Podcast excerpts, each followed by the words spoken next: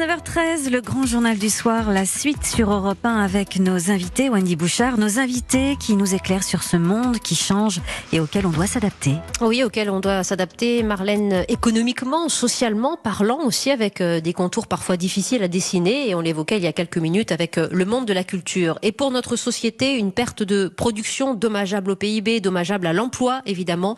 Bonsoir Eric Ayer. Bonsoir. Vous êtes docteur en économie, directeur du département analyse et prévision de l'OFCE. D'abord, comment analysez-vous euh, cette réception d'une dizaine d'économistes hier par Emmanuel Macron euh, à l'Elysée, de Daniel Cohen à Patrick Artus, de Jean Pisani-Ferry à Laurence Boone?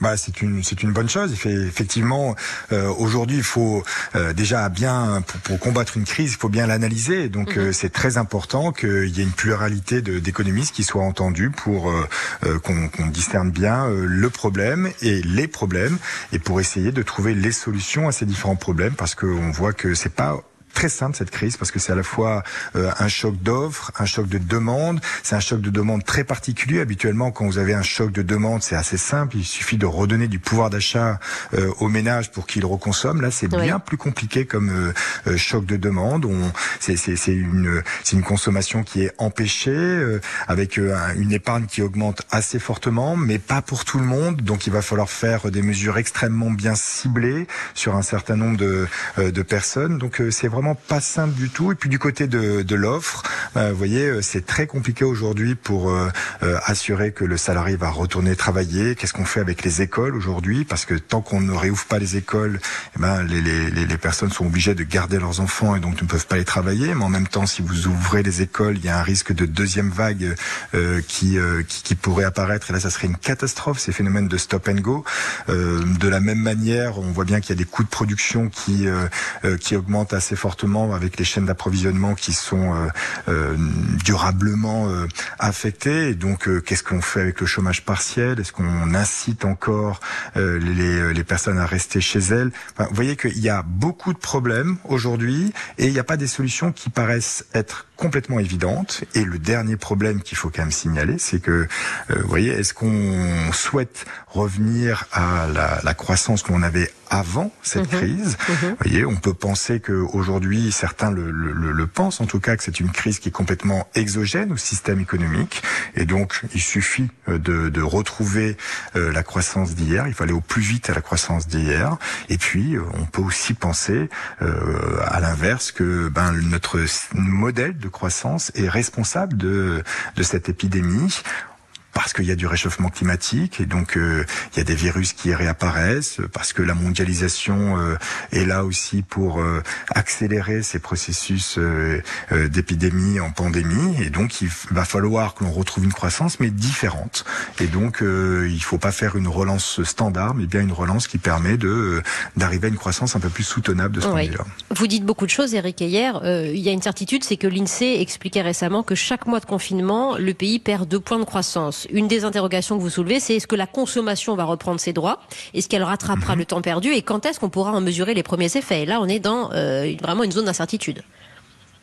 Mais oui, et effectivement, aujourd'hui, euh, si les entreprises euh, n'investissent pas, si les entreprises euh, n'embauchent pas ou plus, c'est parce qu'elles n'ont elles n'ont pas assez de demandes. Et donc, et pourquoi il n'y a pas assez de demandes, c'est que globalement, il y a un certain nombre de ménages qui aujourd'hui soit ont été complètement empêchés de, de consommer, soit aussi parce qu'ils ont ils se sont aperçus finalement pendant ces périodes de confinement que on pouvait consommer différemment mm-hmm. et en, en étant bah, en se recentrant sur un certain nombre de dépenses euh, de l'alimentation, mais euh, en enlevant un peu le superflu. Alors et donc euh, ce superflu qui permettait tout de même une croissance économique. Donc il est possible qu'on ne retrouve pas la consommation qui que l'on avait avant cette crise, et donc du coup il va falloir que les, les entreprises s'adaptent avec une des éléments de, de, de, de, croissance de la, de la demande un peu plus faible. Eric Ayer, ça veut dire en tout cas pour l'État un déficit à financer.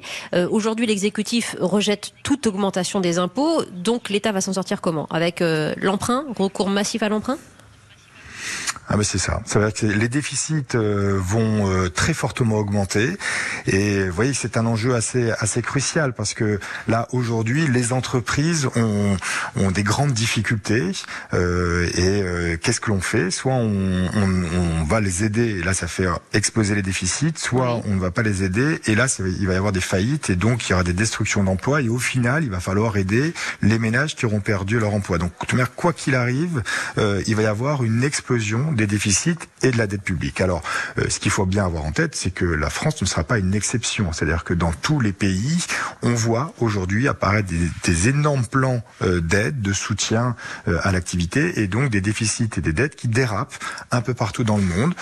On a aujourd'hui, on est dans une situation très particulière aujourd'hui où bah, on a des banques centrales qui aident énormément les États et donc mhm. qui finalement font euh, euh, ce qui est nécessaire pour qu'il n'y ait pas de faillite potentielle des États et des taux d'intérêt qui même avant cette crise-là étaient extrêmement faibles pour les euh, pour les États. Même la France levait à des taux négatifs. Donc on est dans un moment où de toute manière on n'a pas le choix et on a la chance d'avoir et des banques centrales et une situation euh, sur les financières au niveau des taux d'intérêt qui permettent euh, aux États de, de, financer tout cela par du déficit. Donc il va falloir, dans un premier temps, euh, recourir à ce déficit et cette dette. On, on, on, est autorisé à le faire, on a les moyens de le faire.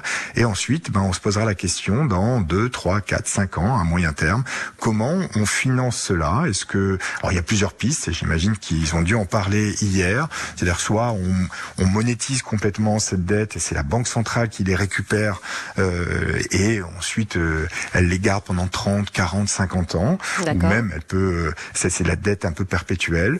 Ou bien ben dans 5 ans on, on, va voir les États qui petit à petit vont soit euh, dépenser moins, soit augmenter un certain nombre d'impôts. Mais il y aura une discussion et ça va être ça les enjeux des, des prochaines élections, c'est que fait-on avec cette dette? Il y a en tout cas une relance à réinventer. Eric Heyer, vous qui êtes à l'OFCE chargé aussi de cette euh, prévision, de ces perspectives. Je voudrais que vous écoutiez ces mots du ministre de l'économie Bruno Le Maire, qui était jeudi soir invité de BFM Télé. Écoutez. Nous sommes un des pays développés qui a le plus délocalisé son industrie. C'était une faute majeure. Maintenant, il faut relocaliser. Mais quand on dit relocaliser, ça ne veut pas dire euh, nécessairement relocaliser des productions à faible valeur ajoutée sur lesquelles nous ne soyons pas compétitifs. C'est nous battre pour que toutes les productions industrielles à forte valeur ajoutée, qui feront la différence avec la Chine, avec les États-Unis, reviennent en France, s'installent en France. Quand nous créons une filière de batteries électriques pour les voitures, avec euh, notre partenaire euh, allemand, c'est de la relocalisation. Plutôt que d'avoir 90% de nos batteries électriques produites mhm. en Chine ou en Corée du Sud, nous créons des usines en France qui créent des emplois, de la valeur, de la prospérité pour les Français.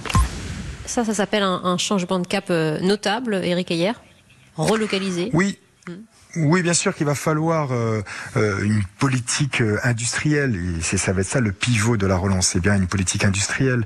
Et mais vous voyez que c'était déjà un tout petit peu engagé. Quoi, faut pas penser que de toute manière le monde va changer à partir d'aujourd'hui de façon radicale. Mais peut-être dans certains secteurs, notamment la production de médicaments, dont on souhaiterait qu'elle soit vraiment relocalisée en France pour le coup.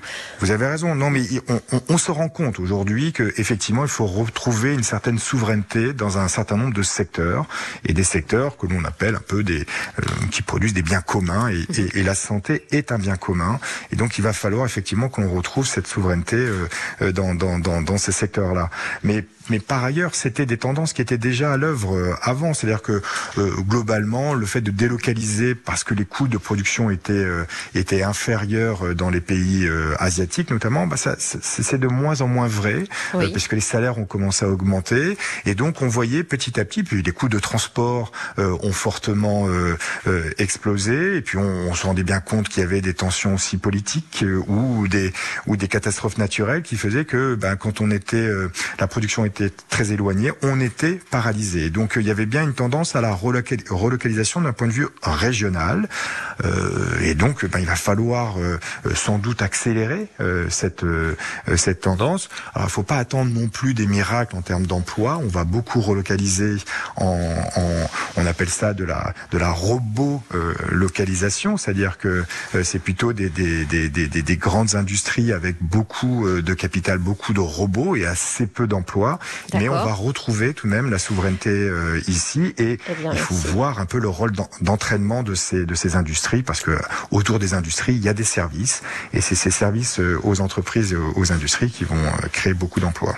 Eh bien, merci d'avoir pensé avec nous en partie les conséquences économiques et sociales de cette crise. Éric Ayer, vous qui euh, dirigez le département analyse et prévision de l'OFCE.